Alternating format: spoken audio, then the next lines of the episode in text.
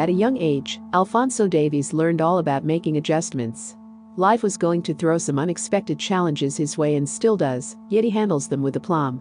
Signed to Bayern Munich and viewed as being equipped with the requisite skill to replace the departed goal-scoring exploits of Arjen Robben and Franck Ribéry, that wasn't what fate had in store for the 19-year-old Canadian.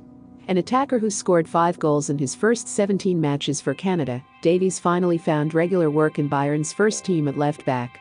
Injuries would create the opportunity for Davies in the Bayern back line, and he would fit himself into the overall picture quite wonderfully. Early season injuries to Niklas Süle and Lucas Hernandez caused a gap in the Bayern defense. Left back David Alaba shifted to a central defender role. Davies, normally a midfielder or winger, slotted in at left back and didn't just fill in, he played a starring role.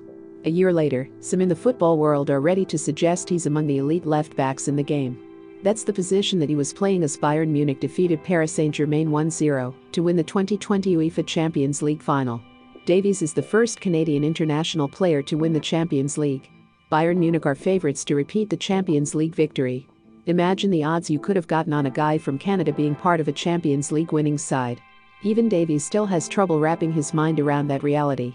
I just want to say thank you guys for supporting me back home, Davies said during a televised interview following the Champions League final. I don't know, this is for you guys, I guess.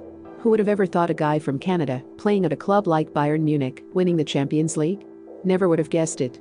I think two years ago, if someone had told me this, I would have said, yeah, you're lying. But I mean, dreams do come true. And I just want to say thank you everyone for supporting me back home. After Bayern's victory, Davies received a congratulatory message from Canadian Prime Minister Justin Trudeau. He was followed on Instagram by Canadian rapper Drake. So many who tell the story of Davies focus on where he's going. The true miracle is the tale of where he came from. Davies was born in a refugee camp in Buduburam, Ghana. His parents fled from a civil war in their native Liberia. For them and their newborn, every day was about a fight for survival, the search for clean drinking water, and enough food to feed themselves. It was hard to live because the only way you survive sometimes is you have to carry guns, Alphonso's father, Debeah told Bundesliga.com. We didn't have any interest in shooting guns. So, we decided to just escape from there. They have a program called Resettlement, and they said, okay, you have to fill in a form for Canada.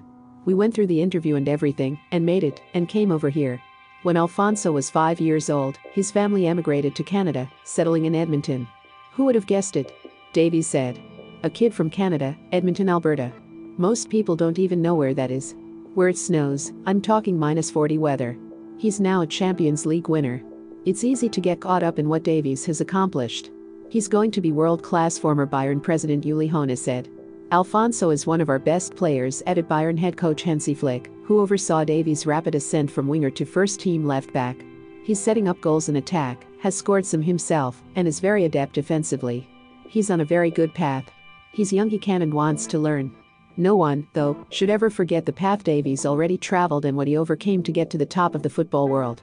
Alphonso Davies is somebody that all our players can aspire to become Canada national team coach John Herdman said. He underlines what Canada is. It is a country that accepts all.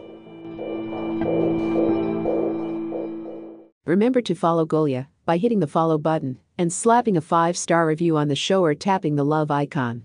Let's get to 1 million followers and tune in daily for new episodes.